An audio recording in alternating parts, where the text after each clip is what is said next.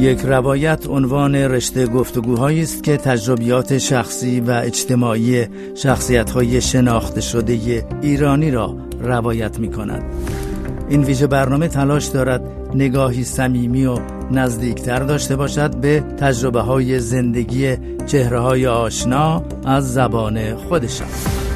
در برنامه این ساعت روایت با منصور بهرامی تنیسباز حرفه ایرانی که از بیش از چهل سال پیش در فرانسه زندگی می کند به گفتگو نشسته ایم منصور بهرامی در سال 1992 خود را بازنشسته کرد اما همچنان به صورت نمایشی تنیس بازی می کند حرکات عجیب بازی متفاوت و سرگرم کننده منصور بهرامی با توپ و راکت تنیس در بسیاری از مسابقات جهانی تماشاگران تنیس را شیفته او ساخته است. محور گفتگوی ما با منصور بهرامی ماجرای خروجش از ایران و آغاز دوباره بازی تنیس در فرانسه است. من فرهنگ قویمی هستم و از شما دعوت می‌کنم به روایت منصور بهرامی توجه فرمایید. آقای بهرامی ابتدا از دوران کودکی و نوجوانی خودتون آغاز کنید و مختصری از اون روزها برای ما بگین. من منصور بهرامی از اون روزه که چشمم باز شد و شروع کردم به راه افتادن اولین چیزی که یادم هستش استادیوم ورزشگاه امجدیه هستش که برای من بهشت روی زمین بودش. من پدرم یکی از کارمندای کارگرای این ورزشگاه بود و در اون موقع خانواده دیگه هم بودن که به اصطلاح همسایه های ما بودن همکارای پدرم بودن در امجدی کار می‌کردن و قهرمان های تنیس همشون پدراشون در امجدیه کار می‌کرد. تو امجدیه به ما اجازه بازی کردن روی زمین ها رو نمی‌دادن ولی میذاشتن بیایم توپ جمع کنیم. من از پنج سالگی تا سیزده سالگی توی زمین های تنیس امجدی توپ جمع می‌کردم واسه اعضا و کسانی که میومدن بازی بکنن و ساعتی ده ریالم به ما می‌دادن که ما توپ جمع کنیم. ولی حق بازی توی زمین ها رو نداشتیم. یکی از دلایلش هم این بود که شاید در اون زمان یعنی 1960 61 من دارم میگم که من 4 5 سالم بودش زمین تنیس خیلی کم بود در ایران. یعنی فقط تا اونجایی که من یادمه در تهران فقط امجدیه بودش که زمین داشت. بعدها سال 1971 72 باشگاه تاج تأسیس شد باشگاه شاهنشاهی اون موقع که الان هستش انقلاب اونا تاسیس شد باشگاه نیاوران بود باشگاه ویسی بودش. ولی وقتی که من بچه بودم زمین تنیس خیلی کم در ایران بود و به همین دلیل ما حق اینکه با تو زمین بازی کنیم نداشتیم. من می‌رفتیم تو زمین فوتبال مسئله نبود. تو زمین والیبال بسکتبال استخر مسئله نبود. ولی وقتی میرم تو زمین تنیس مسئله می‌شد. به همین دلیل ما می‌دونید هیچ برنامه هم نبود که مثلا بگیم قهرمان پرورش میدیم یا اینا. آقای بهرامی ظاهرا همطوری که گفتین پدر شما در امجدیه کار می‌کردند و به همین خاطر شما در بسیاری روزها اونجا بودین و به هر حال به تنیس علاقمند شدین و شنیدم که در آن روزگار به علت کمبود امکانات از جارو و حتی ماهیتابه به عنوان راکت تنیس استفاده می‌کردین. درسته آیا این موضوع؟ کاملا درسته. پدرم اون موقع حقوقش 300 تومن بود. یعنی سه هزار ریال. حالا امروز انقدر رقما عجیب و غریب شده که وقتی میگین 300 تومن الان 300 تومن یه نمی‌دونم هیچ اصلا نمیشه باشه یه قلوب آب هم نمیشه باش خرید. ولی در اون موقع قیمت یه راکت شاید 400 تومن بودش. به همین دلیل من هیچ وقت از پدرم نخواستم که برای من یه راکت بخره. برای اینکه انقدر میفهمیدم که اصلا وسعشو نداره و اصلا همچیزی در امکانش نیست. به همین دلیل من با بچه های دیگه که بعدها با هم دیگه عضو تیم ملی شدیم با یه تیکه چوب یا یه خاکنداز یا یه مایتابه یا یه جارو با هم دیگه خودمون یه زمین درست می‌کردیم خارج از زمین های تنیس. با خط کشی خط میکشیدیم. یه دونه نخ میبستیم به عنوان به اصطلاح تور و بعدش هم خط میکشیدیم. تمام این کارهایی که می‌بینید من امروز در زمین های تنیس اقصان جهان به کار می‌گیرم. همون کارا رو با خاکنداز و جارو و نمی‌دونم چوب و یه تخت چوب با هم این کارا رو می‌کردم بله و, شنیدم که وقتی دوازده سال داشتین آقای بهرامی شیرزاد اکبری از قهرمانان سابق تنیس که جوان 22 ساله ای بود یکی از راکت های تنیس خودش رو به شما هدیه داد و شما با اون راکت تمرینات جدی رو آغاز کردین. درست میفرمایید نه ولی اون راکت یک روز بیشتر برای من دوام نیاورد. شیزاد اکبری یکی از الگوهای من هست و بود که اگر صدای من میشنوه بهش درود و سلام دارم. و شیزاد من براش توپ جمع می‌کردم. به من یه روز گفت منصور اگر امروز خوب توپ جمع کنی یه کادو خوب برات دارم بعد از بازی. من رویام این بود که یه روز یه راکت داشته باشم. اون روز من سعی کردم خوب توپ جمع کنم برای شیرزاد و شیرزاد اکبری بعد از اینکه روز ما تموم شد یه راکت به من داد که من اون شب با اون راکت اصلا بردم توی دوشک خودم و با اون راکت خوابیدم و حتی اصلا می‌تونم بگم خوابم نبرد. فردای اون روز یا پس فردای اون روز من حتی یه راکت دیگه هم رفتم از یکی از بچه ها خریدم. 15 ریال. بعد اون راکت خودم رفتم زه کشیدم. زه های که پوسیده بود و اون آقای قبادی بودش در امجدی راکت های مردم رو زهش رو می‌کشید. فروشگاه تنیس رو داشت. زهایی که انداخته و دود من جمع کردم و اون یکی راکتم ورداشتم زه کشیدم خودم و این راکت دو کیلو تقریبا وزن شد تصور کنید که یک راکت با دست یه بچه دوازده ساله کشیده شده. من یه گره می‌زدم از این سوراخ این طرف راکت می آوردم اون بالا اینو محکم میکشیدم بعد یه میخ میذاشتم توش. شما فکر کنید تمام این اطراف این, این راکت تو اون سوراخاش یه دونه میخ بود. بعد ماه مرداد خورداد خیلی گرم بود. ابراهیم اکبری که اونم هنوز هستش برادر کوچیکه رضا حسین و تقیه اکبری که قهرمانان ایران بودن به من گفت منصور بیا بریم راکتور تو رو امتحان کنیم بیا بریم بازی کنیم. واقعا انقدر برای من این چجوری می‌تونم بگم تمتشن انقدر قوی بود که من نتونستم باید می‌رفتم این راکتم رو توی زمین و امتحان می‌کردم. رفتیم ساعت که بعد از بود. یک گهونی ما با همدیگه بازی کردیم. حالا فکر کنید من در رویای خودم مثلا احساس کنم در زمین سنتر کورت مثلا رولانگاروس هستم.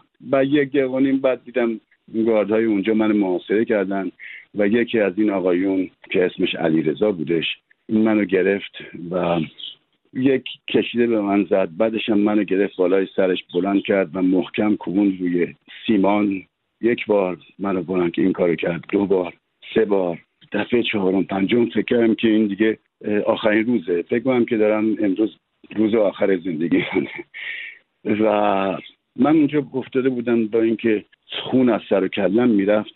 یکی از قهرمانای اون موقع عزت نعمتی بود که منو بلند کرد آورد خونه من. راه نمی‌تونستم برم. بعد برادرم دید برادر بزرگم شیرزاد این مسئله رو دید. و من اون وضعیت منو دید. گفت کی این کارو کرده؟ و عزت بهش گفت علی رضا رفتیم تو زمین تنیس. برادرم اون موقع قوی بود. 20 سالش بودش. یه کتک مفصل به این آقای زد و بعد گفتش که منو نذاشتید بازی کنم. ولی اگر یک بار دیگه دست دادش من بزنی این بار دیگه می‌کشم اگه دست در من بزنی. و اون خاطره اولین راکت من بود که یک روز بیشتر دوم نیاورد. ببخشین که یادآوری کردم اون روزهای سخت و نمی‌دونستم چنین موضوعی رو و این همه دشواری که برای شما پیش آمد. اما ظاهرا آیه بهرامی پس از چندی اوضاع تغییر پیدا می‌کنه و شما در سن 15 سالگی قهرمان تنیس جوانان ایران شدین و در همان زمان هم به همراه محرم خدایی قهرمان دو نفره جوانان آسیا شدین. چه شد که اوضاع عوض شد و تونستین در مسابقات اصولا شرکت کنید؟ من سیزده سالم که شد فدراسیون تنیس آمدن به من گفتن منصور می‌دونستم که من یک به حساد استعدایی دارم و می‌تونم تنیس باز خوبی بشم. به من دو تا راکت دادن و گفتن از این به بعد منصور تو اینجا ارجعیت داری به هر کسی هر موقع که هر چند ساعتی که بخوای می‌تونی بازی کنی زمین رزرو کن دو ساعت چهار ساعت شیش ساعت می‌تونی بازی کنی و هیچ کس هم جلوتو نمی‌تونه بگیره. و از اون روز به بعد وضعیت من فرق کرد و از 13 سالگی که شروع کردم. من 16 سالگی عضو تیم ملی بودم. قهرمان آسیا شدم در جوانان. هم انفرادی در مانیل. و هم بازی های دو نفره مدال طلای انفرادی و دو نفره رو که با محرم خدایی بودم و بعد از اون مسابقات آسیا رو با کامبیز درفش جبان که بهترین یار و همبازی من بود که ما دو نفر نه در ایران نه در آسیا به کسی باختیم. همونجور که ارز کردم قهرمان آسیا شدیم و من دیگه عضو تیم ملی شدم در مسابقات گالیاکاپ زیر 21 سال من همراه محرم خدایی و علی مدنی و یدی صالح که جزو تیم بود در شهر ماریانس که لازمه ما به فینال رسیدیم و از تیمهایی مثل فرانسه و رومانی و سوئیس ما بردیم که بعد باختیم به چکسلواکی و اون هم راستش حقیقتش من فکر می‌کنم که اگر در چکسلواکی نبود اون هم شانس داشتیم که اون مسابقات رو ببریم. ولی من بازیام ادامه پیدا کرد بعد شروع کردم به, به خارج رفتن برای مسابقات حرفه‌ای که داشتش از نظر رنکینگ جهانی هم داشتم می‌رسیدم به ستای اول که خیلی خوب بود اون موقع که هنوز تازه 20 سالم شده بودش که بعد انقلاب در وطنمون شد و تنیس بسته شد و بله. ما بازی همون بله دقیقا. آیه بهرامی همونطوری که اشاره کردین در اینجا می‌رسیم به سال 1357 و انقلابی که پیشرفت شما در بازی تنیس رو در واقع متوقف کرد. اما شما در اون موقع ظاهرا 22 سالتون بود و دیگه نتونستین به ورزش مورد علاقتون ادامه بدین. اگر ممکنه بگین که اون روزها چه شد چه بر سر تنیس آمد و چگونه گذشت؟ مختصر خدمتتون ارز کنم ما یکی از بزرگترین مسابقات دنیا رو در ایران داشتیم جام آریامه که بعد از چهار تا مسابقات گراند اسلم دنیا با شهر روم صد هزار یا صد پنجاه دلار جایزه مسابقات بود که در اون موقع ها کمتر جایی بود در دنیا همچین جوایز رو به بازیکنها بدن. و تنیس داشت در ایران واقعا در راه درستش می‌رفت و داشتیم حسابی مطرح می‌شدیم در سطح جهانی. ولی خب همونجور که شما فرمودید 57 من 20 سالم بود. در حقیقت 56 دیگه انقلاب شروع شده بود و تنیس تعطیل شده بود. تمام کسایی که میومدن تنیس بازی می‌کردن کشور رو ترک کرده بودن رفته بودن و ما بیکار شدیم. و از 57 وقتی که انقلاب اسلامی پیروز شد و جمهوری اسلامی تأسیس شد اصلا به کلی گفتن تنیس یک ورزش امپریالیست و کپیتالیست هست امریکایی و ما نمی‌خوایم تمام کسایی که در کار تنیس بودن تمام قهرمان تنیس هممون اصلا بیکار شدیم و این باعث شد که من می‌تونم بگم به راحتی از سن 21 سالگی تا 30 سالگی که بهترین سالهای زندگی یک ورزشکار هستش من تمام این سالها از بین رفت و هر چه کردم بعد از سی سالگی بود بعد از اون. آی بهرامی اما در همون سالهایی که در ایران بودین بعد از انقلاب بعد از حدود دو سال در سال 1359 از ایران خارج شدین و به فرانسه رفتین. البته در فرانسه هم با محدودیت هایی روبرو شدین. از تجربیات روزها و ماهای نخست ورودتون به فرانسه برای ما بگین. ما رفتیم خیلی التماس کردیم به سازمان ورزش که آقا بذارید ما یک مسابقه بذاریم. نمی‌خواستن ما تنیس مسابقه بذاریم. بعد گفتیم می‌خوایم مسابقه بذاریم به نام جام انقلاب. و قبول کردن و هر صورت بعد از چندین ماهها و ماهها التماس و ما این بازی ها رو اجرا کردیم و اون بازی ها جایزه اولش یک بیت رفت و اگشت به آتن بودش. در البته ما گفتن به اروپا. من اون مسابقات رو در فینال از علی مدنی بردم. و انفرادی شو. من و کامبیز درفشوان مسابقات دو نفری هم ما با هم اول شدیم. یه بلیت رفت و برگشت آتن به من دادن که من این انگیزه برام پیش اومد. گفتم که به هر صورت باید یه جوری من برم خارج و بتونم تنیسم رو ادامه بدم. برای اینکه در ایران برای من هیچ امیدی نبود که بمونم بتونم تنیس باز بشم. و من می‌دونستم که تنیس من در سطحی هستش که بتونم زندگی خودم رو بچرخونم و مطرح باشم در تنیس دنیا. به همین دلیل اومدم فرانسه. بلیت تهران آتن رو عوض کردم. 500 دلارم بیشتر دادم و اون بلیت رو من گفتم کردم تهران نیس و هشتم اوت 1980 من میشه 17 خرداد. من اومدم به شهر نیس. ویزای سه ماهه داشتم که بعد از سه ماه ویزای من تموم شد و من هرچه کار کردم که بتونم بمونم در این مملکت ولی به من گفتن آقا شما حق نداری اینجا بمونی می‌تونی اگر بخوای پناهندگی سیاسی بگیری می‌تونی بعد بری ورزش رو بکنی بازی های تنیس بکنی همه جای دنیا می‌تونی بری ولی به ایران نمی‌تونی بری. من به همین دلیل گفتم نمی‌تونم. من پناهنده سیاسی نمی‌خوام میشم راستش اگر تنهای تنها بودم شاید بهترین کار بود.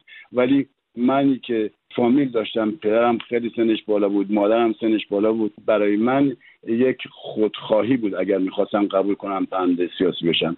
به همین دلیل ماهها و ماهها به من که یه پلیس می‌دیدم از صد متری راه خودم رو عوض می‌کردم با پلیس برخورد نداشته باشم و قایم می‌شدم. بازی هم, که می‌کردم همیشه با نگرانی بود. اینکه نکنه یه موقع پلیس بیاد بسط بازی بگه آقا شما اصلا مسئله ویزا درست نیستش اجازه اقامت نداری. همش فکر کردم ممکنه بیام من دستگیر کنن بذارم تو اولین هواپیما و اخراجم کنم و شبهای زیادی بود که راستش من جایی برای خوابیدن نداشتم و تمام شب رو من در های پاریس میگشتم تا اینکه صبح بشه و من بتونم مثل های عادی کسی نمی‌دونست من شبگرد خیابونی شدم. ولی نمی‌خواستم بخوابم تو خیابون. برای اینکه می‌گفتم اگه بخوابم یعنی قبول کردم که مقوا خواب بشم و برم سین آدم های بی خانمان. و تمام شب را می‌رفتم. بعد روز میمادم در استادیوم رولانگروس و که بتونه من کمکی بکنه. بله.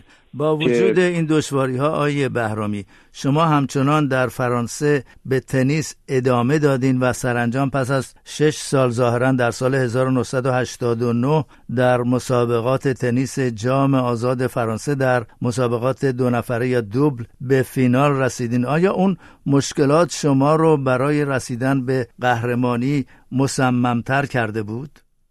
ببینید من تصمیمم رو گرفته بودم. من راه دیگه ای نداشتم. باید نشون می‌دادم که من یک ورزشکارم و نه کار سیاسی هستم نه نه می‌خوام اینجا بیام کسی رو آزار و اذیت بکنم.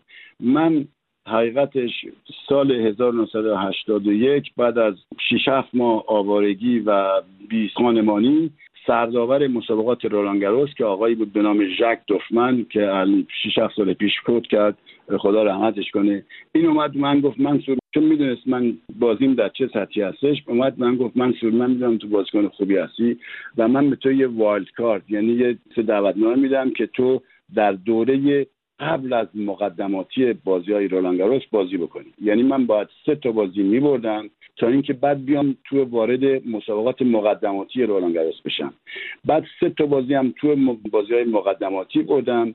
این شد 6 تا بازی. 6 تا بازی من بردم تا خودم رسوندم به جدول اصلی مسابقات رولانگاروس بعد اونجا باز دوباره من یه بازی دیگه بردم و برای اولین بار اون زمان هم ما در جنگ ایران و عراق بودیم و راجع به ایران همیشه صحبت می‌شد. ولی متاسفانه نه همیشه به خوبی. و به من این خبرنگاران اومدن و گفتن منصور می‌خوام تو بیای توی مسابقه مطبوعاتی. و اینا به من گفتن ما از ایران همش داریم راجع به جنگ میشنیم تو اصلا کی هستی نوشته؟ ایران. تو از کجا؟ گفتم والا من یه هستم که بدون اجازه در این مملکت واسدم و من می‌خوام تنیس بازی کنم. کاری هم به کسی ندارم و اینها به من خیلی کمک شد تا اینکه من تونستم اون کارت اقامت من رو که همون آقایی که در پلیس به من می‌گفت آقا شما یا باید اینجا رو ترک کنی در عرض 24 ساعت یا اینکه باید پرونده سیاسی بشی. ایشون من تمام روزنامه ها رو آوردم تلویزیون با من مصاحبه کرد رادیو با من مصاحبه کرد و این کار من یه خورده آسمون تر کرد. تا اینکه تونستم یه آقای دوستی هم داشتم به نام فرهاد که استاندار محلی که من بودم میشناخت و این کار من یه خورده تر کرد تا اینکه کارت اقامت من رو به من دادن و از اون موقع بار سنگینی از دوست من برداشته شد و اینی که از پلیس بخوام خودم رو مخفی نگه دارم. این کار دیگه نمی‌کردم که خودش برای من خیلی چیز بودش. بله آقای بهرامی شما به بله. هر حال با تمام همه این مسائل و مشکلات در سی سالگی تونستین در مسابقات انجمن تنیس حرفه‌ای جهان شرکت کنین و در حدود یک دهه چندین بار به فینال رسیدین. در سال 1992 یا 93 هم انجمن حرفه‌ای تنیس در واقع تور senior یا بزرگسالان برای بازیکنان بالای 35 سال رو ایجاد کرد. شما با بسیاری از نامداران تنیس مسابقه دادین و در سال 2000 هم به جایگاه نخست رسیدین. با چه کسانی در اون سالها رقابت کردین؟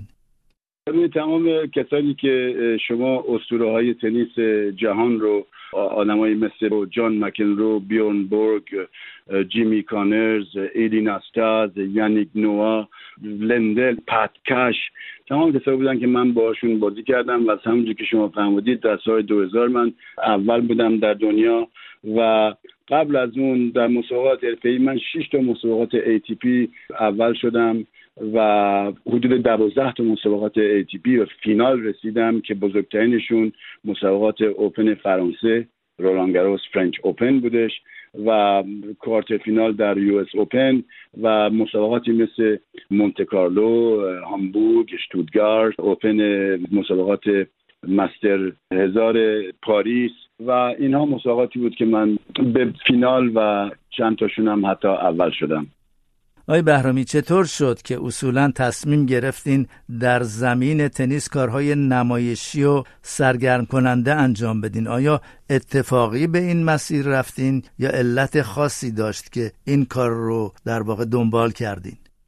من همونجور که اول گفتم من با تنیس رو با خاکنداز و با یه چوب و با نمی‌دونم جارو شروع کردم و این کارهایی که من توی زمین تنیس می‌کنم من در عمرم مربی تنیس نداشتم. کسی من تنیس یاد نداده. اون چیزی که من بلدم توی زمین تنیس اجرا می‌ذارم چیزی که من خودم یاد گرفتم. از نگاه کردن همون اون سالهایی که من توپ جمع می‌کردم مردم رو نگاه می‌کردم چجوری بازی می‌کردن. بعد من خودم بهترین جای برای تمرین من دیوار لباسکنی تیم فوتبال دارایی بود که در امجدیه بودش. من بر این دیوار بازی می‌کردم و وقتی هم که موقع زمستون که استخر قهرمانی امجدیه رو خالی می‌کردن بعد دیگه می‌رفتم ته استخر اونجا بدون آب. اونجا بهترین جا بود برای, برای تمرین تنیس. کاری که من می‌کردم بچه های دیگه هم بودن که همین کارا رو می‌کردن. ما من تنیس باز نشدم که بخوام پولدار بشم.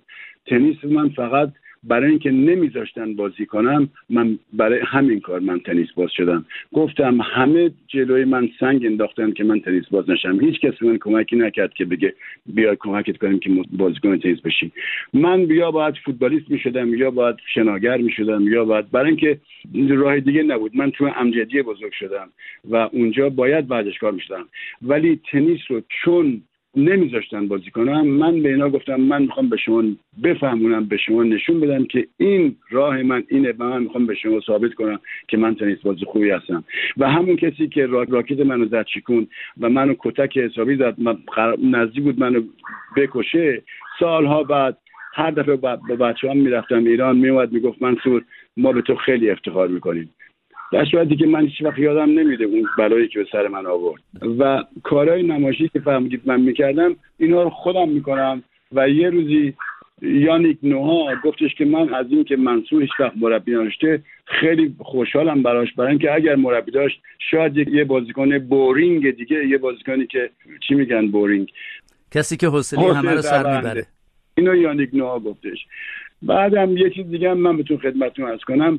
سه سال پیش من توی لباس‌کنی بودم با بوریس بکر صحبت می‌کردم در رولان گاروس بعد جوکوویچ اومد پیش من گفت من سود من می‌خواستم اولا به تو بگم مرسی برای تمام ویدیوهات. من نگاه می‌کنم ویدیوهای تو رو و کیف می‌کنم. اصلا نمی‌دونی از خنده رو دور میشم. خیلی عالی و اینا.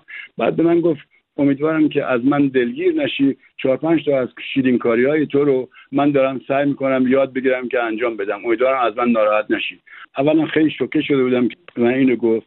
بعد در ذهن خیلی هم خوشحال بودم. برای اینکه گفتم بابا تو قهرمان اول دنیا هستی.